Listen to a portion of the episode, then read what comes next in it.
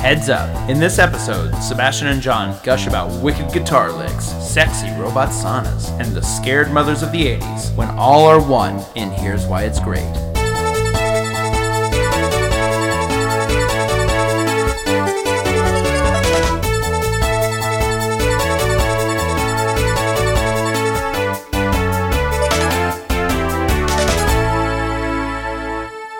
Hi there, I'm John Bring, And I'm Sebastian Kalichik, and welcome to episode two of Here's Why It's Great.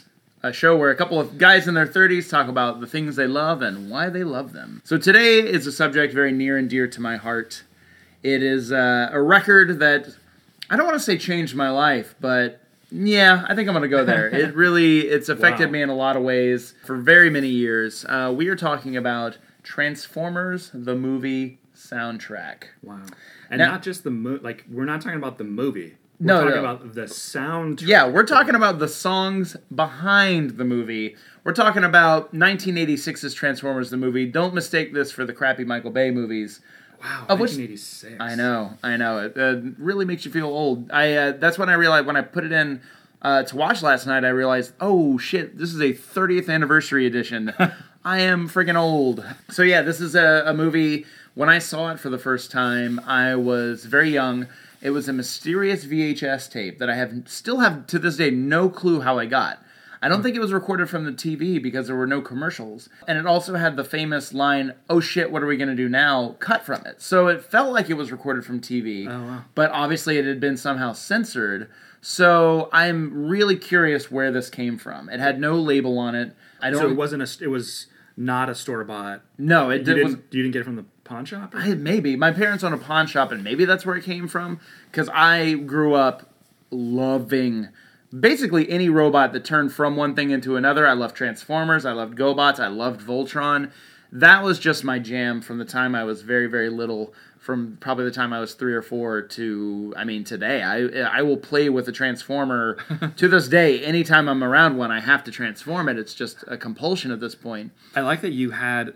I like the idea of it being a magical tape that you don't know where it came. I, from. yeah, it was I- just destiny. I think I still have it somewhere at my mom's old house back in Georgia, and I'll never get rid of it. I mean, I've got it on Blu-ray, I've got it on DVD, I've got it in. I remember buying like a bootleg of uh, a hundred dollars, got me the entirety of the the whole show, every season of the show plus the movie, but it was all like a Japanese uh, bootleg of it, so none of the none of the menus or anything had English, so I just kind of had to like figure out my navigation through the thing. But it was wonderful because it had uh, all four seasons of the original G1 Transformers, the movie, and then Wow. everything that followed, which was only another couple couple or three seasons. I believe one entire season of Transformers is considered uh, this movie, which was basically four episodes strung together into a sequel movie, quote unquote. But yeah, this is a movie I was completely blown away when I saw it as a kid.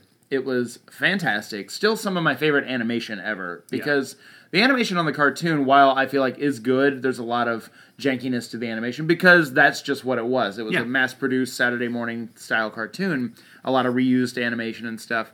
But this was just something else. And narratively, it took a lot of risks because basically the backstory to it is at the end of the, I believe, fourth season of Transformers Generation 1, sales had dipped. So it was time to clear off all the old toys and create a new slew of characters to introduce to become new toys. And so this movie basically served that purpose. It was out with the old, in with the new. We're thrown, ah, man, probably at least 15 new characters that we had never met before, but were assumed to just love immediately because we follow them the entire movie and lost characters we love. lost a lot of characters we love. Uh, some major, one obviously very major character, and a lot of minor characters uh, were just swept under the rug as if they were nothing. With some with very little like pomp and Oh, circumstance. like, zero pomp like- and circumstance. I will. I definitely am going to bring that up later on, later down the road. But uh, and recently, I had the wonderful opportunity to go see this on the big screen. Uh, unfortunately, Sebastian, I had offered you a ticket. You could not go with me, uh, so I dragged my wife to it, and she had. Oh, did she go? Oh yeah, she went. She, I was not gonna miss it. I was. I would have gone by myself. She had no fucking clue what was going on. I asked her like, "What'd you think of the movie?" And she was like, "Well." At least there were recliners. She was like, I didn't know who anybody was. Nothing was explained. Um, she's Yeah. a she's a TV writer, so I think she takes its stuff very seriously, and I understand that. I, I come from a place I've been watching this movie for obviously close to 30 years now, and um, I just know these characters. They're part of my heart. Hot Rod and Kup and Ultra Magnus and Springer and Arcee. Those are just characters that are ingrained in my psyche. And Galvatron and Unicron. I mean, God, I've been scared of Unicron basically my entire life. I was five years old when this movie came out. I was probably seven or eight when I finally saw it. I I mean, I'll just say I loved the Transformers when I was growing up, and I and loved this movie. Uh, they would play it like at daycare and stuff. Like I, I saw the movie several times when I was young. I saw the movie more recently, maybe a couple months ago, a few months ago. Uh, I got it off Netflix just to just to rewatch it. But you are by far a much larger Transformer fan than I am. As I said, I love them growing up, but I have I do not have the encyclopedic knowledge that you do. Of and I probably don't have an encyclopedic knowledge by any stretch. I'm sure there are uh, millions of people who know way more about this stuff than I do. But the reason I wanted to do the soundtrack is because even as a kid, the soundtrack, the songs on it, and the score also always really stuck with me. Mm. And around 2002, I was in college, and uh, my best friend and I uh, skipped school one day to drive to Tallahassee, Whoa. Florida. Oh, I know. We couple were of hoodlums. Couple of bad boys. We skipped school one day to uh, to drive to Tallahassee, Florida, which was. Uh, I'm from a small town, Valdosta, Georgia, which is about 10 minutes away from the Florida border. Pretty small town, not a lot to do, and so we, you know, ran through our fun options pretty quickly. And uh, the nearest quote unquote big city was Tallahassee, which is about a little over an hour away. It's about an hour and a half from Valdosta. Really beautiful drive through country back roads and stuff. It's a great drive. But it was uh it was where FSU is, so there's a lot more to do, a lot more mm. to see, and specifically we would go to buy CDs. From like the warehouse or something? Yeah, from CD from yeah, exactly. But no, we would go to these CD there was a place called Vinyl Fever that we went to to buy obviously uh, records. vinyl records before they had their huge upswing they've been having in the last few years and we go buy used CDs. Uh, but we ended up on this particular trip going to a CD store that we never saw before and never saw again, uh, like a CD warehouse type store. And I found a copy of Transformers the movie, the soundtrack, a pristine copy, and I felt like I had found El Dorado. I felt like it was some lost idol that belonged in a museum, and I was Indiana Jones, like picking the CD up with one hand and putting down the bag of sand with the other. Um, but it was and, money. But, yeah, but it was a twenty dollar bill. Uh, so I bought it, and I mean, I played out that CD just as much as you could play out that v- that I played out that VHS tape. I it was on constant rotation. I felt like I had like was so lucky to have found this. Now it seems silly because it's on Spotify. So those were the days when like you had to search stuff down, like hunt stuff down. There wasn't like yeah, there wasn't digital streaming music and movies yeah. and you couldn't get everything off of eBay. You, yeah. There was no Amazon, guys. Yeah. I mean, speaking of Amazon, I literally just bought the soundtrack on vinyl yesterday from so, Amazon. from Amazon. So it'll be here in a couple of days, and I can't wait to spin that bad boy. Uh, and actually, I think I said 2002. I think it was actually probably like 99, 2000. I think I was like a year or so out of high school, which means that that $20 that I threw down was probably my budget for the entire trip of something right. to spend. Like I probably had like thirty dollars to get lunch and to buy one keepsake from this trip, and that was it. And I could not have been happier. And I still own the CD. I mean, I think I still own all my CDs in like a giant booklet. I don't know why I keep them, but that, I feel like when when the day comes that I do finally throw all the CDs out, if I keep like two or three just to reminisce, that will be one of them, hundred percent. Because yeah, it had not only all these weird one one off like hair metal songs, but they had it had the score most importantly, which I have been enchanted by the score. So it had my so whole it had life. Not just the score; it also had just like other music. on Yeah, it, it was ten tracks. Three were three or four, I think, uh, were the score, and then the rest were like those Oh. metal tunes that would just show up. It's every song that's in the movie. And recently they, which is what is on Spotify. We're not going to talk about these today because. I think I want to but- stick to the original 10 tracks that I Okay. uh, have been listening to for the last 20 years. But they just released it with three extra songs of the score, uh, which includes Unicron's theme, which is one of the creepiest, most spooky songs in the world. I love it. It's Vince DiCola. It's a completely synthesized score. I'm pretty sure he was like a one man band. I'm, he may have had a couple of uh, bandmates to play with him, but do you know his other big movie that he did right before this? what was it? Rocky Four. What? So he co-wrote the song "Hearts on Fire." Also, I played this out. I played out the Rocky anthology. Yeah, um, which had a couple. It also had the great uh, song "War" by Vince DiCola, which was when Rocky and Ivan Drago are pounding each other in the ring. Amazingly talented dude. And for some reason, after Transformers the movie, he really didn't do any more movie scores. He did Rocky and Transformers, and as I say often, retired as champion. That was his magnum opus. He That like, it kind of was was. like, what more can I do? So, in terms of the soundtrack itself, obviously the soundtrack and the movie to me are, in- are inexorably linked. There's no way I can separate the visuals of the movie with the songs, so there's going to be a lot of crossover. But let's try to remove the movie itself and try to think of the the soundtrack. What is your like impression of the soundtrack? I mean, at this point, just dated. Like, I, like I think it's fun, and I just want to be clear too. So, because I think I was a little bit confused. So, on the soundtrack, it is all the stuff that was in the movie. There, but there's not extra songs. No. Okay, It's not that's like a where I was soundtrack today where it's one song that was actually in the movie and then like 15 just random Kendrick Lamar Exactly. songs. That's what I was yeah, trying to these, figure these are all actually used in the movie. All the songs that are in the movie plus a selection of the score. Okay. I mean, uh, really, what comes to mind is you got the touch. Like there, like there's certain things, but as you said, it's really hard to sort of divorce it from the movie. I never had the soundtrack. I only ever heard that music with the movie. Oh, then you're in for a treat. I've also, I mean, I've sent clips of it, uh, mainly of uh, "You Got the Touch" to people just because it's like fun and like kitschy and nostalgic and stuff. But Yeah. I, it's definitely not a soundtrack that I'd be like, you know what, I'm gonna listen to today? The Transformers soundtrack. See, that's my thing. Uh, I maybe I'm the weirdo, but I will just put that on to enjoy. What is it about it? I mean, is it when you are listening to it, is it you're sort of rewatching the movie in your head, or are you able to just be like, you know what, I enjoy this music just because, hey, it's great music. Both. I certainly can't, like you said, can't divorce it completely from the movie. And anytime I hear the song Dare or The Touch, I always think of certain shots from the movie. But I don't know. Um, I, I can go into a little bit more detail later when we get on our track to track review of it, which we're about to do. But I think uh, I think a lot of this had to do with me becoming like sort of a metalhead. If I had to pick one genre of music that I like more than anything, or that I could listen to more than anything, it's heavy metal music, or I guess hard rock or whatever. But like Metallica is one of my favorite bands. Black Sabbath, I like Megadeth, I like you know all that stuff. Maybe not the crazier death metal like or the Norwegian occult style metal, but and I feel like to a small degree, this movie, being that I watched it so many times as a kid and I loved the songs in it because mm-hmm. of the, my tie to the images on the screen, I feel like that kind of like was my gateway drug into metal music because my father hated it. I, I, most of my musical taste kind of comes from my mom and dad, particularly my dad who was just into like 70s rock and stuff.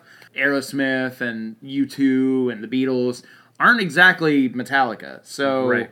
Uh, so I feel like they were. A, it was a bit my gateway drug to it, and I just I think there are some rad songs on here. No matter how you slice it, sure they're a little dated um, by modern sensibilities, but I'm excited for you to experience these songs separate from the movie. Me too. So shall we shall we get into it? Let's do it. First track coming hot out the gate. Wow. Stan Bush with the touch. Wow. What'd you think? So it is. So the title is just the touch. The touch. Not you got the. Okay. Yeah, the touch. Just the touch. Not to be confused with The Bad Touch by the Bloodhound Gang. I have to say it was really interesting to listen to it without that amazing animation. Yeah, with Um, Optimus Prime. By the way, this obviously is one of the more famous scenes of the movie. Optimus Prime at the darkest hour during the movie. The Autobot city's been under siege. All has been lost. They've lost so many of their finest people. Everyone's about to die. Optimus Prime shows up and, as Kup says, turns the tide. It's like him just beating ass. Whereas apparently none of the none of the Decepticons at this point have been hurt. Apparently, uh, he runs over a few of them. He transforms and is flying through the air, shooting with that badass gun that he's got. And he finally is about to take on Megatron and uh, set things right and get get the Autobots out of this jam that they're in. Yeah. Um, but listening to it without all that, it very much felt like it's the only thing that could have made Rocky Five better. I agree. And funny you say that because this song was written not for Rocky, but for a different Stallone movie. It was written for Cobra. Really? Yeah, it was written for Cobra. It would have been wasted on the pro- Cobra. uh, yeah, the producers decided not to put it in that, and I feel like having not seen Cobra in a while, uh, I still feel like the tone of this song does not fit with that movie at Not all. At all. It was like he saw Rocky 3 and was like, well, I bet I could write a song for Rocky 4. That didn't work out, so he tried for Cobra and it ended up in this. Probably to Stan Bush's benefit because Yeah. uh, this song, and he has another song on the soundtrack, kind of like cemented his place in history, really. Yeah, I mean, Uh, these are the classic. I mean, that's why. Like I said, I didn't, I didn't like, you know, eat up this soundtrack or anything. But clearly, this is the pinnacle of the Transformers soundtrack. I mean, this is if you're gonna know something from the the Transformers movie, this is the song. Yeah, this is the song, and this is why like this song is able to supersede even the Transformers theme, which we'll get to later, which I think is an equally amazing song. But yeah, this song could get a dead man amped.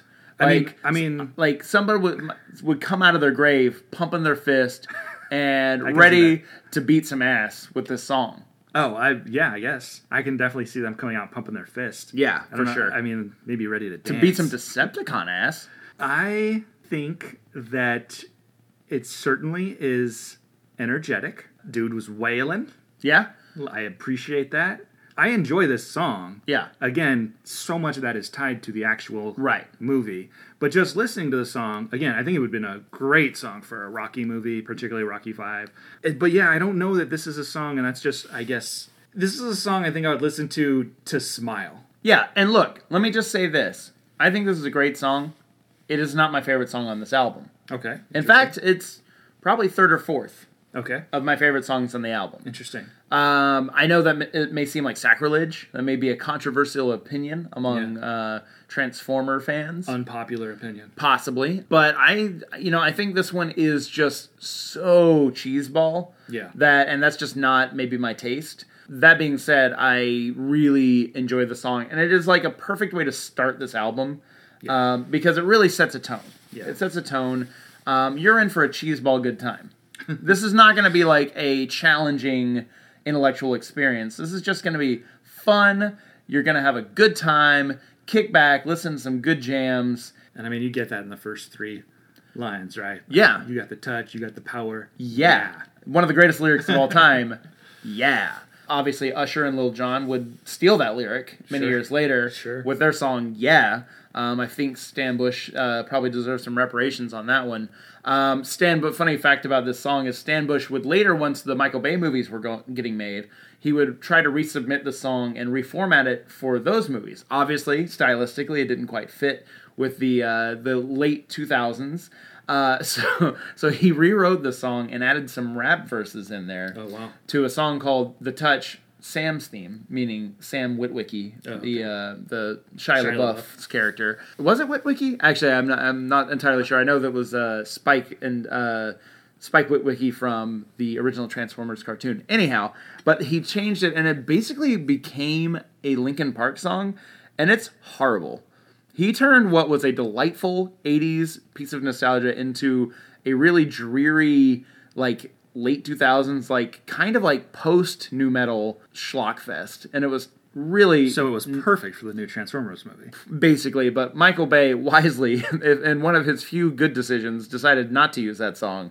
Uh, but I recommend, in fact, at our social media, we will post uh, this song just so you can enjoy it for yourself. I listened to it last night, and um, it's quite an experience. Yeah, I'll have to. I want to listen to that. But I think, yeah, this one is like obviously the one that most people know. You got to come hot out the gate. Yeah. You know, you got to come in with your your guns blazing. They did. Um, you, know, put your best foot forward, and I feel like this is the best foot the CD could have put forward. Uh, the soundtrack could have put forward. So, are we ready to move on? Yeah, let's do it. All right. Next song on the soundtrack, the tune "Instruments of Destruction" by NRG. Wow. Wow. I mean, what a powerhouse. Just a little background on NRG. They uh, were formed in 1979. They recorded in a chicken coop. That's about all I could find about them, except for they've shared the stage with such acts as Joan Jett, Blue Oyster Cult, Nazareth, Extreme, Judas Priest, and the hardest of hard rock bands, the Goo Goo Dolls. so this was a part of the movie that was the first scene that traumatized me as a kid. Yeah. This is the scene where the Autobots are flying to Earth in their ship. Uh, the Decepticons infiltrate the ship, and we see the deaths of four primary characters from the show. Brawn, who kind of goes down like a bitch because he gets shot once in the shoulder and dies. But I mean, whatever. He got shot by Megatron. I guess that's extra Powerful. powerful. Ratchet, Prowl, and Ironhide. Ironhide gets his friggin' head blown clean off. Yeah, that was intense. It was really intense. And this song just gave me this like weird feeling as a kid in my gut. And I feel like that feeling was the metal beast yeah. awakening for the first beast. time. Just a head banging monster studded with metal and spikes. Uh, this song, like, still to this day, gives me a little bit of a tinge of that feeling. It makes me feel like I'm a mother in the 80s who wants to, like, rush into their kid's room and pull this record off the record player and, like, burn it, you know? Um, Wait, like- it makes you feel like the mother? yeah, like I'm part like I'm scared of it. Like it Oh, makes me okay. afraid, which is why I like it so much. I think. Yeah, it was. I mean, I, I had once you once you reminded me that scene came back into my head. I had forgotten that this was attached to that scene, which was kind of great just listening to it because I was just so wrapped up in how awesome that song was. Hell yeah. The singing that that sort of like super metal where you like change words, how words sound. Yeah, there's one point where the word is does, and he pronounces it dows. Yeah. Which, by the way, I don't know if you uh, ever listened to Megadeth or any any, Yeah. any of our listeners. This is basically kind of like Megadeth light a little bit. Yeah. Like he sounds like Dave Mustaine. It's it's got the sort of like vaguely ominous lyrics. Really, the hallmarks of any great metal song, which are a badass singer, some cool guitar licks, and vaguely ominous lyrics. yeah. I mean, Um, that guitar solo was awesome. yeah, no, it's it's great, and I love. Oh man, the singer when you listen to the song, if you make it to the end, the singer does this amazing note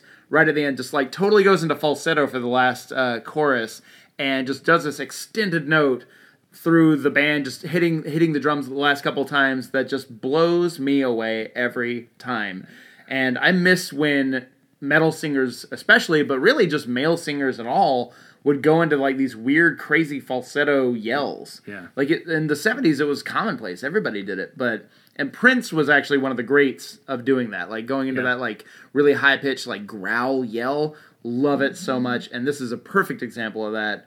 I love this song. I I, I agree. I, I'm so happy that you do.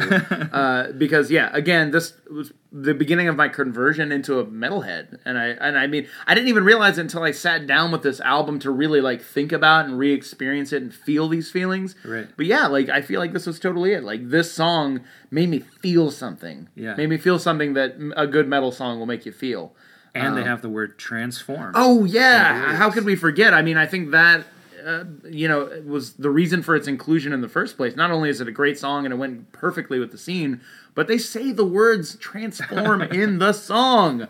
How perfect can you get? I we will get more perfect actually Oh. as the as the album wears on. There are uh, apparently they did have to change a few lyrics. However, it was a little bit sexier uh, slash scarier at the beginning. There's a line "Iron Birds of Fortune," which was apparently "Iron Birds of Foreplay," and also "Flying Fools of Torture" had to be changed to "Flying Tools of Torment." And then uh, the uh, the ultimate chorus was a, a violent eruption, uh, which they all had to change from a violent seduction.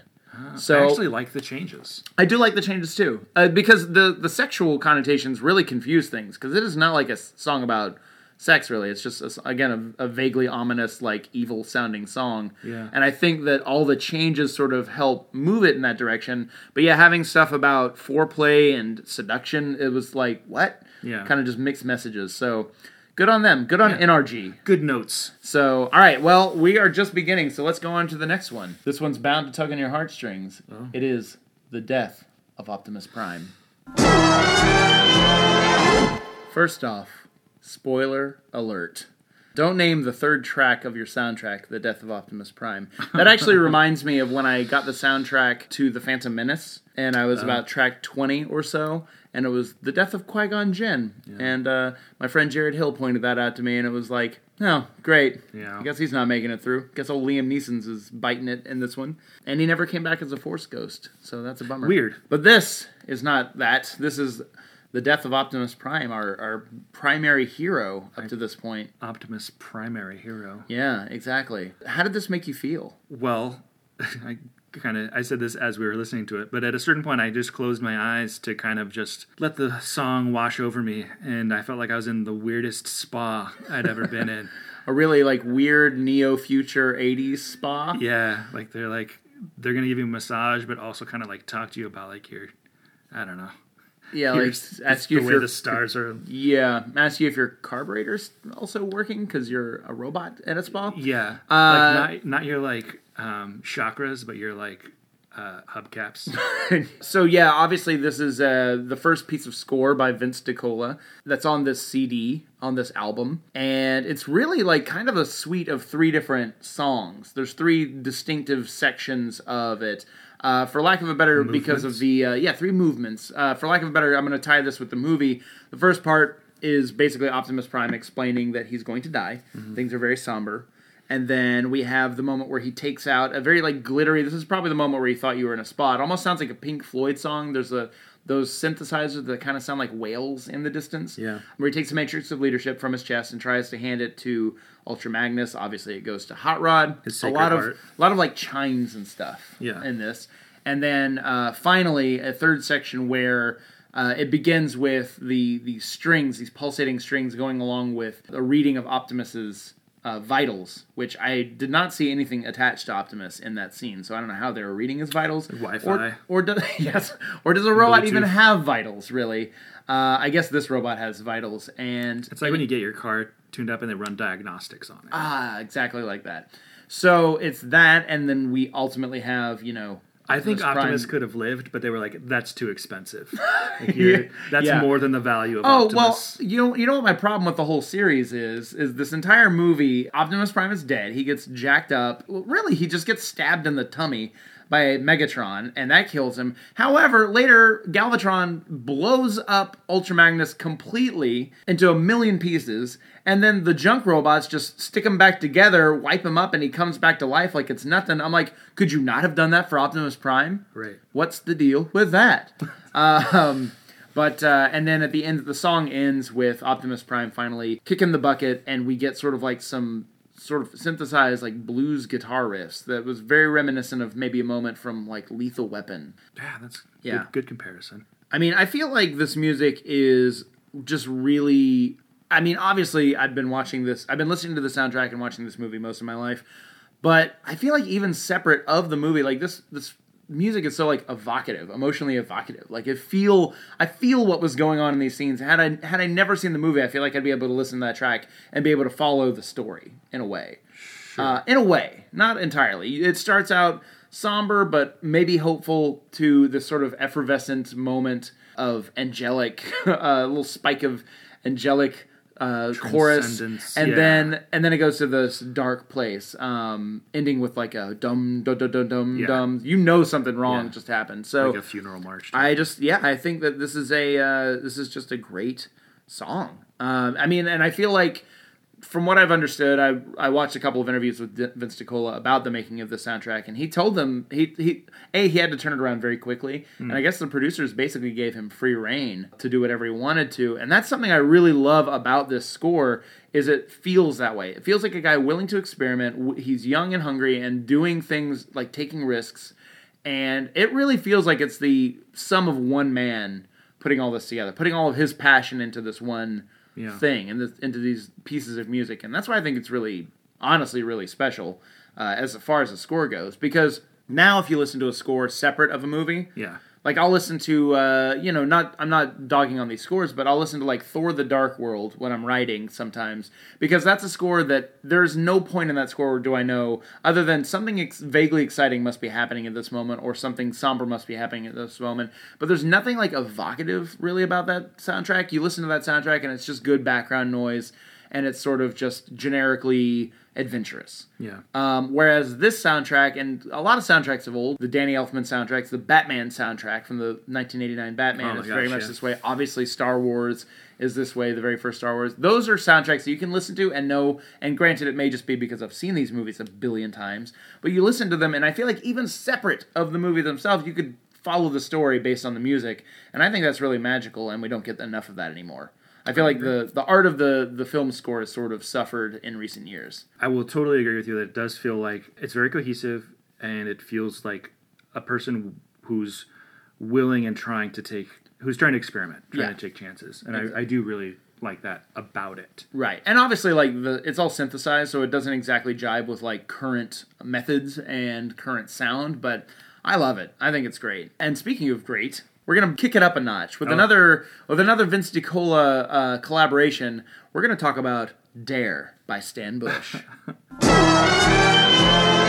Stan Bush back with another classic. Um, I have to mention uh, last night during my research into this. Uh, this is the point where looking at videos online, just trying to find Vince DiCola and or Stan Bush talking about this, I came across a band called the Cybertronian Spree. Okay. Which is a band comprised of, I believe, five people, maybe six, uh, four or five of which are dressed as Transformers, and they do you- covers Yeah. of the songs from the soundtrack. And I did come to find this just this morning that they actually have some originals as well, and they also cover other '80s tunes such as Ghostbusters. Was another video I saw. I've seen videos of that. Yeah. Yeah, uh, they have a, a lady singer, and I believe she also plays keyboards, uh, who dresses Arcee. Uh, Hot Rod is their, I think, leads. I think everybody kind of does everything because I've seen it where Hot Rod's just singing. I've also seen it where he's playing bass. Um, they have a uh, Spike Witwicky, who's just a normal ass dude in a in a hard hat, uh, who's playing guitar. They have a Unicron, who's got a rad ass beard coming out of that mask. I think he's the lead guitarist. And then on the drums is uh, one of uh, Soundwave's little tape guys, Rumble. and then Perfect. occasionally I will see in their videos they also have a Bumblebee and a Soundwave, but I think they're just like backup dancers. I think they're just there to dance around and oh oh and I forgot uh, there's actually on keys and another guitarist a quintesson. I don't even know if you remember what a quintesson even is. Uh, quintesson is a like floating five-headed uh, not tribunal but five-headed like judge jury executioner style Yes. Ruler of this weird weird world of like robot fish. Uh, Yes. That's the only way I can describe it. But anyway, but that's Yes. I just wanted to call out the Cybertronian spree because amazing. I can't wait to watch more videos of them. Um, they are fantastic. This song very much just screamed 80s. Like if you don't attach it to Yes. Transformers, it very much fits in the world of at the end of Neverending Story, at the end of Over the Top, at the end of any Jean Claude Van Damme movie from this time. Like it's just a very 80s feel, and I could see like a freeze frame, and then as the credits roll, this song is Yeah. is going on. And this one, all again, I think it's the Vince DiCola connection. I, this also sounds like it belongs in a Rocky movie. I mean, it's so similar to in Rocky Four when he's driving and um, there's no easy way out. Yeah. Oh, yeah. I love that song. Is that a Frank Stallone song? Love that song. Um, I believe Vince DiCola may have co-wrote that song because I know he did a few songs with Frank, Frank? Stallone. Yeah, this is. I mean, look, th- this and the Touch are like the height of like '80s schlock. Yeah. and maybe that's why I love them. I don't know. I think they're fantastic. I think this is a really fun song, and I think the magic of the song goes beyond just of the 80s-ness and like the uplifting message and all that stuff. There's like this breakdown in the middle where it no longer is a pop song. It like melds with the score of the movie. Uh, if you if it's the point of the movie where the Decepticons appear at Autobot City and they they start to attack and Hot Rod has to save Kup and a couple of pretty dramatic things happen. Yeah. But it's all within the actual it's the bridge of the song basically.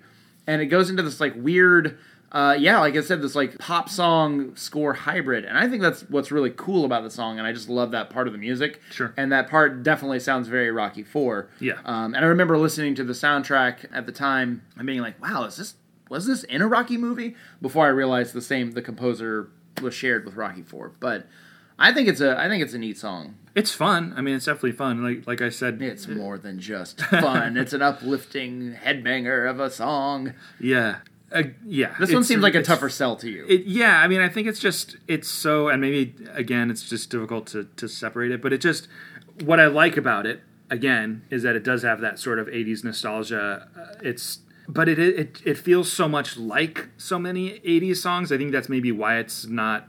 resonating with you as much. yeah, it's well, just- I don't know. So while I agree, I mean, I did a a few years ago. I did a 10k, and it was an awesome 80s run. Okay. Here we go. Yeah, John and his running.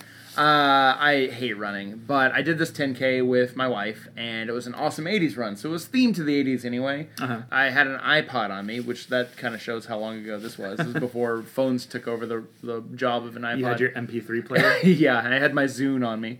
Uh, so I had it, and my uh, I had a setting on the iPod where if you press a certain button, it would go into like your power song to basically Oh. power through to the end. And it was tough because I actually ran out of water. My first lap, they didn't have any. They had water, but they didn't have cups. And then the second lap, because we were running around the Rose Bowl, the second lap they had cups but no water. So I basically was dehydrated as hell. It was September, so it was hot. Yeah.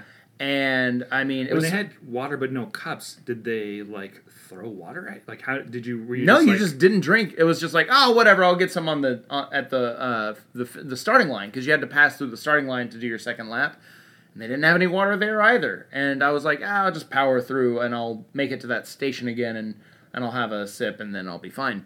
Um, so I was pretty much just dying by the end of this race, and it's not even like a crazy long race. It's not like I was running a marathon, but I was out of it by the end of it. And Dare was my power song. Maybe I should be embarrassed to admit that. no. And I turned it on, and let me tell you what, it got me to the finish line. Not Like, only did you power through, but you power slide. I did. I it, this song makes me feel like I could do anything. it's like I know it's corny. I know it is cheesy, but it is legitimately one of my favorite songs, and uh, it gives me that feeling. Just like it is like pure uh, freebasing happiness, freebasing joy to me is this song. That's a little weird because this song is called Dare, and I, I know, I know. It's I sh- Dare dare, to- dare kids to stay off drugs. You shouldn't have to dare them to stay off drugs. They should. You should just be able to coax them or convince them I'm to, not, to stay I'm off. not. I'm gonna do drugs. I dare I you dare you to- not to. Well, Ah! fine. do you You, triple dog dare me not to? guess you got me now. You can't undo a triple dog dare. I can see that as a song. I mean, especially for an '80s run, but I can see Yeah. that as a song that just kind of lifts your spirits at the end and helps you power through. I can see that for sure. Also used it for a Christmas run. I used that, and then also uh, I, You lost if, me. If you yeah, for that was a 5K, and I just did not bother. I, did not, I didn't bother training for that one. Uh, didn't even bother training. This Christmas guy. run in Santa Monica, one of the worst decisions I ever had. It was like one of those rare LA days where it actually rained, and uh, it was this song, and also because I. I thought I was close enough to the end to where I could time it out where the song would still be going as I was crossing the finish line. Not the case. That's awesome. Um, and so I had to also pump in uh, I'm a Real American, which was Hulk Hogan's theme music in his early WWF days. Rick Derringer song that's quite excellent that I recommend anybody listen to. Also very cheesy, also dealing in dabbling in some of the same themes of self-empowerment that this song and the and the touch do, but uh, that that song just barely got me over the finish line during that race. But uh, Were you scrambling to find a, a little power at the end of it?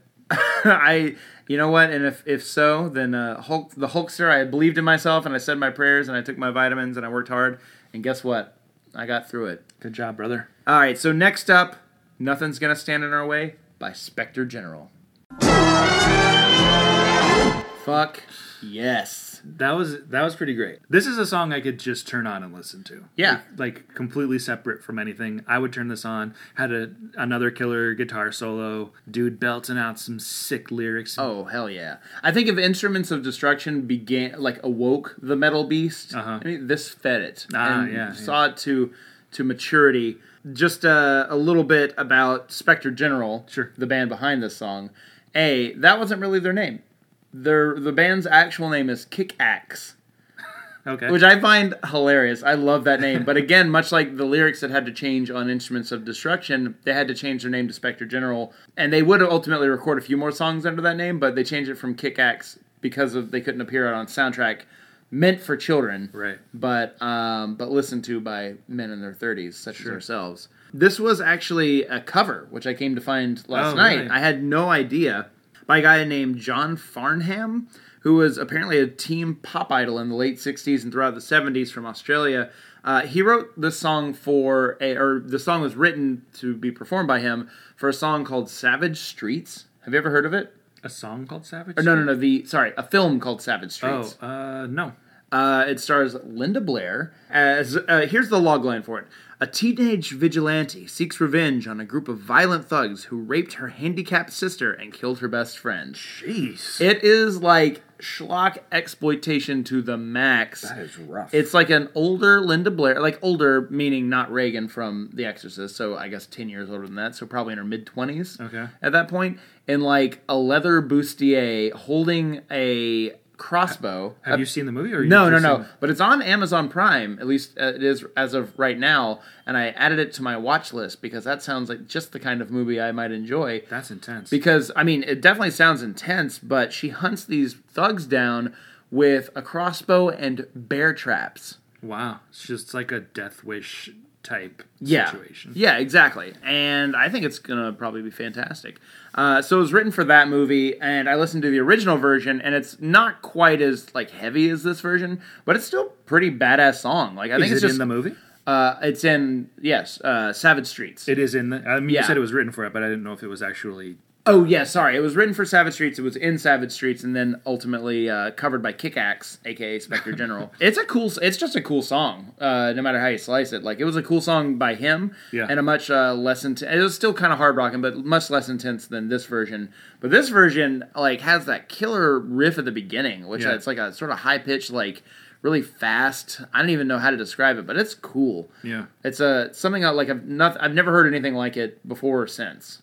Uh, in terms of a riff, and it's just yeah, another like fist pumper, man. I mean, like that's kind of the thing about this album that I like is Yeah. just it's just you know you can jam to it, you can kind of headbang to it, and it's like good driving music. I'm yeah. The the deeper we get into this, the more I'm kind of coming over to just the soundtrack as a whole. Yeah. all of them working together and ha- My job is you're done. Get, you're getting me there.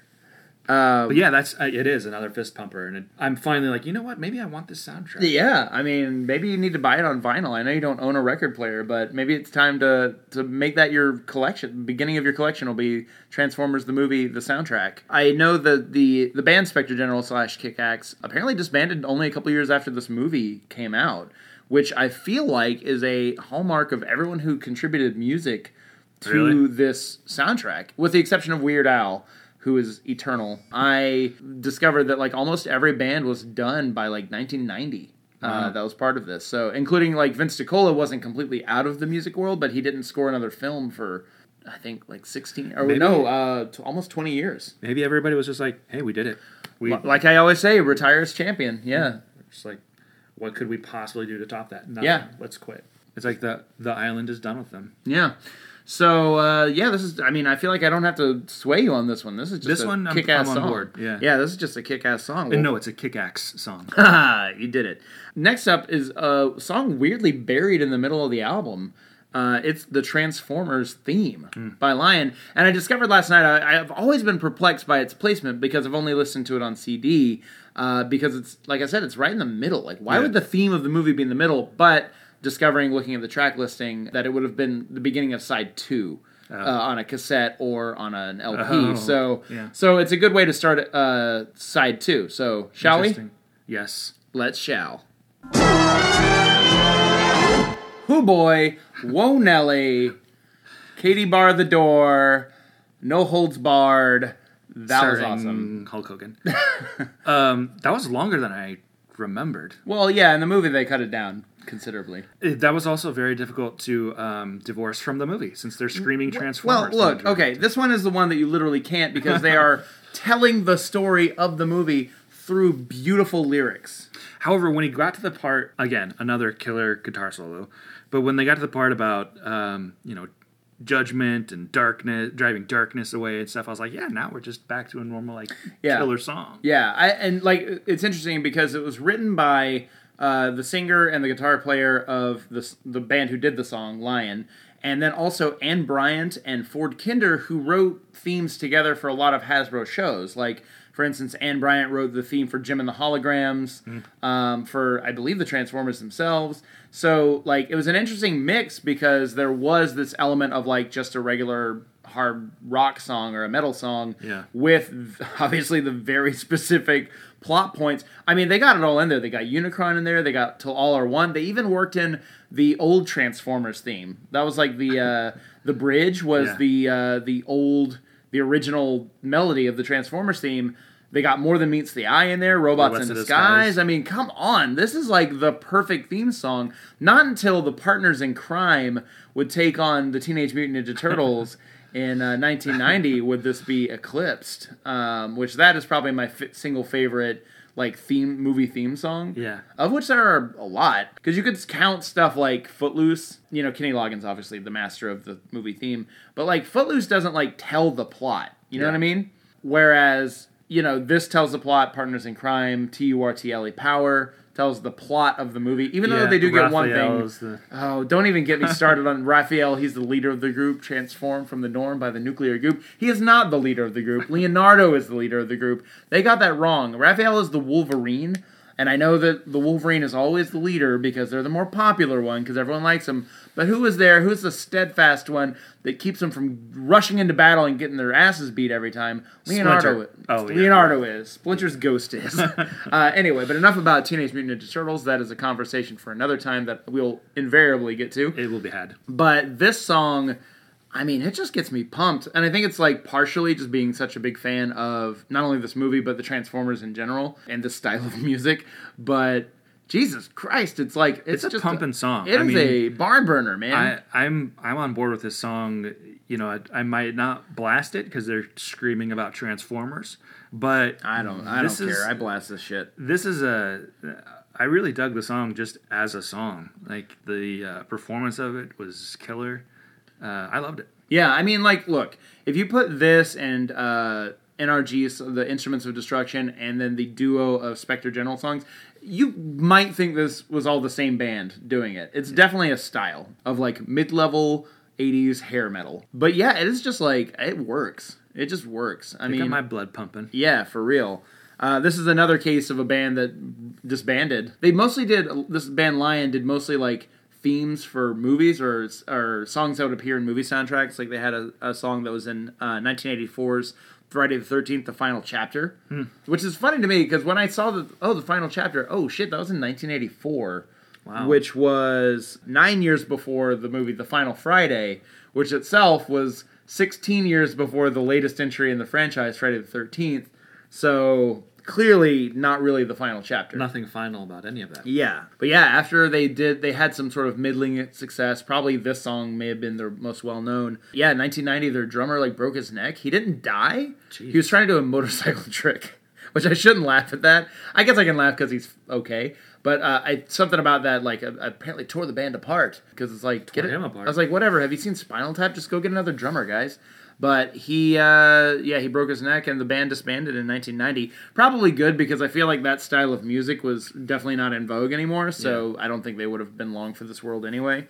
But um, God bless them for this. I wish they would have done themes for like every movie ever, like Spider Man, a Babe, a Pig in the City, uh, The Matrix. Spider Man would be awesome. Spider Man would be awesome if they were like did some lyrics about the Green Goblin and like Aunt May baking hotcakes and stuff. Ugh, Sure. that would be amazing. Yeah, and I just can't. I mean, I'm just amazed by how this captured like everything about this movie and just like the tone of everything. It's wonderful. Uh, so the next one is another Vince DiCola, another uh, segment from the score itself. We're gonna go with Escape. Another stellar selection from the the orchestral, not not so orchestral soundtrack. The synthesized. The synthesized, soundtrack. yeah, the synthesized soundtrack of the movie. What'd you think? That was a journey. Like that song was a It, journey. it is. It's qu- got quite a few segments. the Um, the beginning segment, like it gets into this sort of sexy area, Mm-hmm. and I was like, all right, I could listen to this. I could lis- just like throw this on, be drawing or whatever, throw this little sexy number on. But then it gets into like this very punishing part of it. That's And- the Decepticons theme. It recurs throughout the Oh, entire okay. thing. Where yeah, it's punishing is a great way to put it. and then it transitions from that into another Rocky movie. Yeah, to, definitely to Rocky, uh, and to kind of more like outtakes from the song Dare, just like kind of Yeah. peppy. they were like, we have some leftover stuff. Let's yeah, throw it in here. Let's throw it all in here. And this definitely sounds like a Yes song, like a prog rock, like early Genesis or uh, Yeah. Rush or something like that. Like the the quick time changes and stuff um, were really interesting. I, I I mean I really dig this. It is definitely um, one of the more like jarring Yeah. experiences. I mean, like the Death of Optimus Prime had three distinct portions to it, but they all sort of flowed together a little bit better. This one's very like whiplashy. Yes. like uh, not the song "Whiplash" by Metallica, uh, which I love, but no, this uh, I I love this because again it evokes the feelings of watching the movie because I can remember the scenes where the Autobots are just trying to get away from the Decepticons, uh, the newly uh, refurbished Decepticons, might I add. Um, but yeah, I mean, yeah, I, I mean, I like I said, I, I when I was first listening to it, I was like, oh, okay, this, you know, separate from the movie, this is a uh, something I could throw on in the background and just enjoy for what it is. But when it transitioned out of that first part into that more aggressive section and then into the rocky section and and then into just whatever they had left over like it was so as you said it was sort of jarring between each section it was so clearly sections that I was like, you know what? I don't know that I would. My blood pressure will start to go up. I don't feel the same way. Uh, I really like the song because it makes great use of the synthesized bass guitar. Uh, yeah. Uh, which I'm a big fan of. Like Spaceballs, the the theme does that. Uh, David Bowie's 1983 album Let's Dance uses a lot of synth bass. I mean, among many other acts of the time, but like those are the couple that always spring to mind. I love that, and I, I'd probably love it honestly because of this movie. So I feel like I really enjoy that. But but yeah, it is a little it is a little harrowing. You kind of feel like you're in the shit with the Transformers. That's the thing. Again, Yeah. it like gives you the emotions that you're there. Yeah. You're on the ground. Well, that, that's the thing is like I I think it works beautifully and perfectly in the movie. I'm saying separate, but as a that. soundtrack, Yeah. which is what we're talking about. Yeah, that, Okay, that fair. I'm not. I, I enjoyed it. Like, and I, I agree with you with everything you said, including the synthesized bass. Like, like there's a lot of stuff I really like about that. I just don't know that I'm gonna like throw it on and, and like just jam it. out to it. Yeah, yeah. I mean, look, this is the section of the album. There's a couple of songs in a row here where it's kind of just like, okay, we're you know we've been through the the highlights are the bu- the bush, the touch by Stan Bush, all the way to the Transformers theme by Lion. then we have a couple of songs before we get to what I think is one also the highlight of the album. Okay. But yeah, this is sort of like the you know Sure. turning it down. This is side B. sure. You know, Yeah. let's cool it off a little bit, cool our jets a little bit. Yeah. Uh, shall we go into Hunger by Oh, yeah. Spectre General?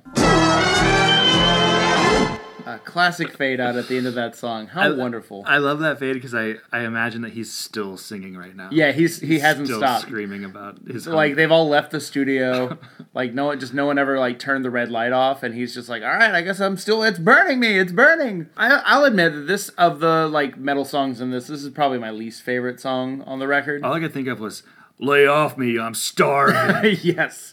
Um, he says hunger because you so say I'm times. hungry, which is a lyric I can definitely relate to. Me too. Uh, but you know, this is definitely like the I don't want to say it's like the low point. I mean, in a in an album full of high points, right. if you're the low point, then You're you know still you're still you're still doing okay. I feel like this sound this song reminds me of like Kiss without the makeup in like the mid '80s, which is I mean. That's specific. Yeah, yeah. I know that uh, maybe I uh, understand that better than most people, but I just feel like, again, just sort of like a middling metal song that really doesn't like aspire to do much other than His like, voice aspired. Like, Oh, it he did. Was, he did. He pulled out all the stops. He was going full Paul Stanley, like scream, yell, roar, growl at the same time. Uh, the entire time. It was it was kind of amazing. Like you pointed out in, during the song, like everything in the song is just epic. yes. Like and nothing about the song otherwise like in his vocal performance everything's epic. Otherwise it's just a pretty middle of the road Yeah. song. And what is what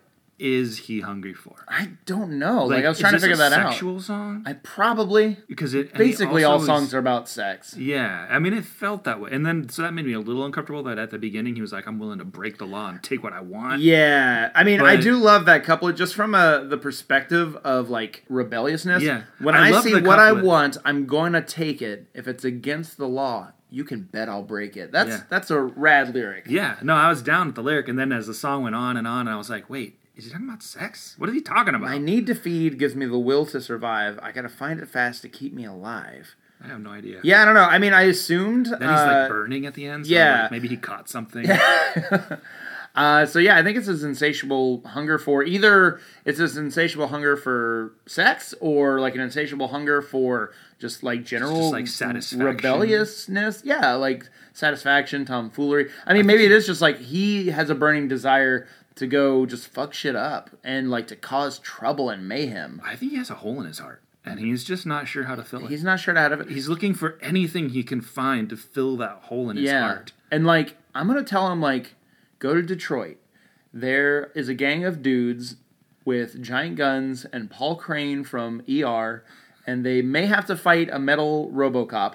Sure. Um, at some point, and one of them might get toxic waste spilled on him and may splatter on a windshield. But like, those seem like your type of guys. Yeah. Those are those guys just existed just general just mayhem. yeah. Just yeah, like they didn't have a purpose. Yeah. Um, it was just uh, yeah, just to be bad dudes, and that's what the seemed- world burn. That's what this uh, whoever wrote this song. I which I like that sentiment. I just uh, as the more it went on, I was like, but wait, what are we talking Holy about? shit! Like five, six people wrote. Larry Gillstrom, Brian Gillstrom, Victor Langen, George Criston, Raymond Harvey, and Spencer Proffer are the writers of the song. It took that many people to write that song. it took that many people to write this song. That's insane. I don't know if that's just every member of the band Kickaxe, and they just all contributed, but There's like I know Spencer Proffer also was the producer of this, so I don't think he was a member of Kickaxe. he was the one that was like, guys, it should fade at the end. yep. He, and they're like, ah, we got to put him on the credits now. But uh, I mean, like, look, I enjoy the song.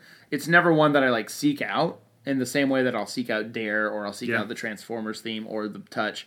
So um, It was pretty short. I felt. yeah, it was pretty pretty quick. So yeah, I mean, you know, a good song, but nothing nothing to write home about. Here's why it's decent. Here's why it's decent, and I think we pretty much said probably more than Spectre General themselves would have to say about it. In all honesty, so I did read somewhere that they were really happy with this song. Oh, good. So I'm, you know what? Good job, guys.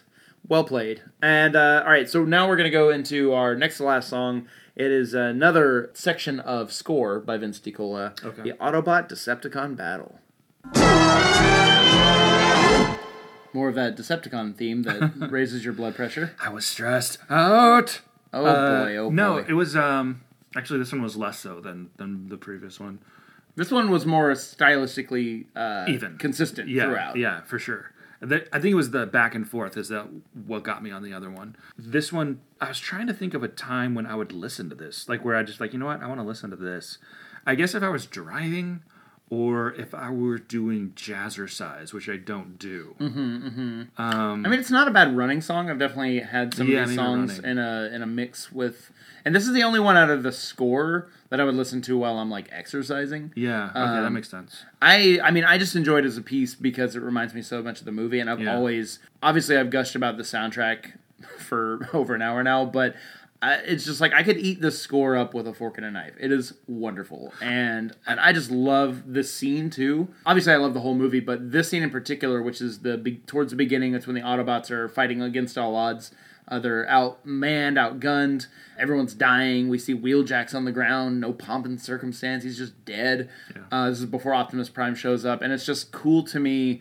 Like it, it was the first time watching that show when I was when I was a kid, where it felt like there were stakes. Yeah, So I mean, I- so much, so much at that time, in that time period for shows, not even just like kid shows, but like the A Team, which I guess is still, I guess, can fall into that category. But like, Sure. there were nobody ever got hurt, nobody ever got killed for for sure. Yeah. and yeah, and the in the movie, in the Transformers movie, as we said, people are dying. Optimus Prime has a huge death. Like, there's actual. Uh, things at stake. Yeah, here. and at this point in the movie, we had already seen Ironhide, Ratchet, Wheeljack, or Prowl, and um, and Brawn all get killed, get massacred. Yeah. within a minute, and we were like, "Oh shit, anybody could die." Yeah. and of course, none of these Autobots end up dead by the end of the movie uh, because they're the new toys that need to go on the shelf. But uh, but man, Yeah, it was just like, know that as oh god, anything could happen. Yeah. and I feel like. That actually, the anything can happen feel is kind of just indicative of the whole score because you never know where the score is going to go. What Yeah. the next thing's going to sound like. You never can like totally get comfortable with it, and that's kind of what I love about it. It's very dynamic. No matter what track you pick, it's all very just big and in your face. And This song actually did get me back onto the I want to buy this soundtrack. yeah, Yeah. yeah. I, I oh man, I feel like I've done the Lord's work today. This is great. yeah. This I just sitting here listening to it. I was like, you know what? I need to, I need to just get this Yeah, soundtrack. I've I couldn't agree with you more. And what a better way to conclude things than what is my favorite song on this album? One of my favorite songs of all time. One Weird Al Yankovic's "Dare to Be Stupid." Oh, wowza! Well, I'm just for a little bit of background. Yes. Weird Al was worshipped I'm as sorry, Weird Al Yankovic. Weird Al Yankovic Oh, was okay. worshipped as a god in my home by me when I was growing up. It was an event anytime a new video of his would come out. Uh, most people were, you know, waiting around the TV for Michael Jackson or Madonna videos, but we were definitely waiting around when Fat came out. Oh, yeah. Oh man, like we like everything in my household stopped. My dad and I thought Weird Al was the funniest thing that had ever been committed to film. We adored him. I love the movie UHF. I think that's going to have to be a future episode because Oh, I, yeah, yeah. I love that movie. I showed it to my wife pretty recently, and she was like, "What is anything?" Watching this, I haven't Um, seen it since I was super young, so I'd love to revisit. That. It's basically just like a bun- a clip show of like Weird Al's ideas that clearly like some, there's even like a video just in the middle of it for the Beverly Hillbillies song that's based off the Dire Straits song. Uh-huh. Yeah, it's just in the middle of the thing. He like falls asleep and then we have the entire music video and then he wakes up and it was like what was the point of any of that? But I love that movie so much, um, even if Michael Richards is in it. Too soon. Yeah, yeah. But this song in particular is one that's always stood out to me because it's one of those rare Weird Al songs that's not a direct parody of anything. Um, certainly, he's had a lot of these over the years, but this was obviously a send up of like Devo, of New Wave, and I just like love this song. Um, I saw Weird Al at the Hollywood Bowl a few years back, and I was with the full orchestra, and I could have like I loved every minute of that concert, but they played Dare to Be Stupid in about the middle, and they all put on like radiation suits. They basically changed costumes between every song, which was great. And they put on radiation suits and did this song, and it was just like I, that could have been that one song, and I would have been happy and felt like it was money well spent. That's awesome. It was fantastic. And so you have Transformers, you Yes. have Weird Al, Yes. and then on top of that, as a kid, I also was a fan of Monty Python. I guess I, you could say I still am. So you have the scene where they're on the junk planet. These junk robots come out, and their leader Wreck-Gar is voiced by Eric Idle of Monty Python. So you have this convergence of three things that I just loved as a kid, all coming together at once, which is probably why I find this to be my favorite song on the album. Wow. Um, I know, and it's it's kind of a cheat because this is the only one that like is on a different album. Like it existed three years before the movie came out. It was on his 1983 album Dare to Be Stupid, and I've listened to that album my whole life. So it's a bit of a cheat that this is like my favorite. But Dare to Be Stupid, the song. I mean, it's a song so good. Mark Mothersbaugh of Devo says he hates Weird Al because the song is so good. Obviously, I knew the song before the or separate from the movie, but that scene in the movie is so that's what I see when this plays. Like we were you had brought up the music video and I don't really remember the music video, but I remember this scene from Transformers Yeah. the movie with this music playing. Yeah, the uh, the music video is wild. It's a lot of like stop motion animation, traditional animation, clips of old weird workout videos. Um, it's it's obviously a send up of Devo. Uh, there's a lot of sections in it feel feeling like they were copying like Devo videos exactly. Right. But I'm not super well versed in Devo's videos except for Whip It. But it's still that style because I feel like Whip It randomly cuts to like weird 50s footage of just people doing random things. So it's kind of that, and it's it's a really really fun video. I definitely recommend looking it up. In fact, I also recommend looking up the video for the Touch, which is just Stan Bush in front of a green screen. Uh, shooting lasers out of his guitar, and he's semi-transparent, and clips from the movie are playing behind him, and it doesn't sound great, but it's pretty wonderful. Uh, but yeah, this I mean, there's I could dive into the song for forever, but just like so many just rapid fire clever lyrics. Like what? Um, well, I mean, yeah, favorites? oh or- god, let me put down, I, just from the beginning. Just put down your chainsaw and listen to me. It's time for us to join in the fight. It's time to let your babies grow up to be cowboys. It's time to let the bed bugs bite. Uh, talk with your mouth full. Bite the hand that feeds you. Bite on more than you can chew.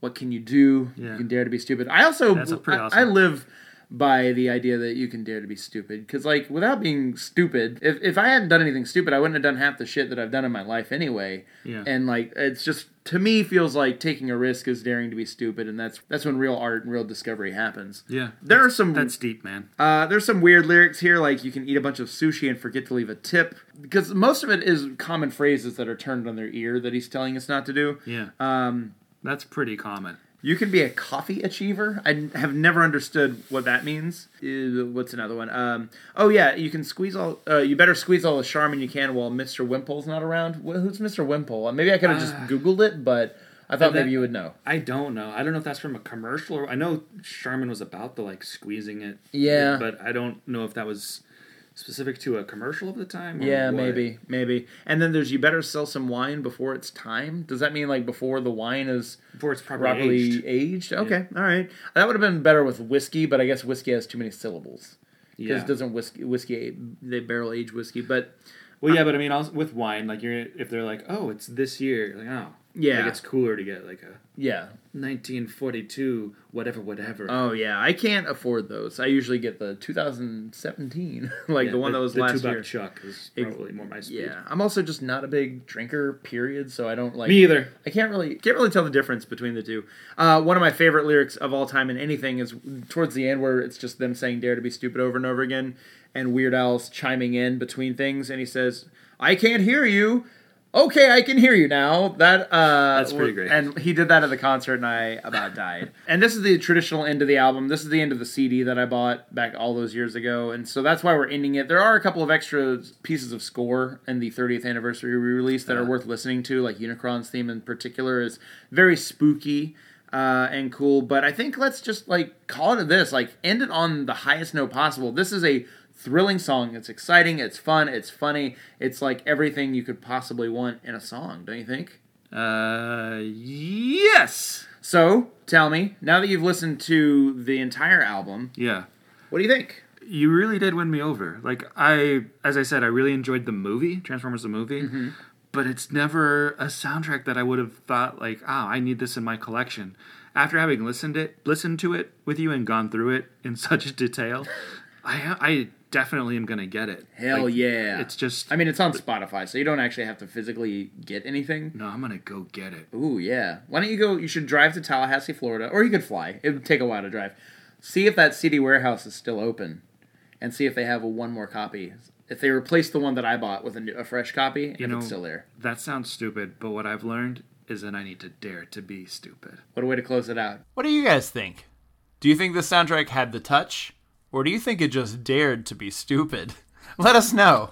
Send us an email at hwigpodcast at gmail.com or You can find us on social media on Twitter at hwigpodcast and on Instagram at hwigpodcast Share your photos, share your thoughts. Let us know what you think about Transformers, Robots in Disguise. uh, share your memories of this movie. Did you cry when Optimus Prime died? Or were you like me? You're like, oh yeah, they don't really have his toys anymore. And all right, whatever. You knew he'd be back anyway in the sequel, which he was. Spoiler alert. Oh, sorry, sorry. I'm just ruining everything today. Or if you have ideas for uh, something that you hate, share it with us. We want to know what you hate so we can tell you why it's great. Yes. So let us know on all of our social media platforms. Send us a quick email. Whatever floats your boat. Until then, I'm John Bring, And I'm Sebastian Kalicek. and here's why it's great.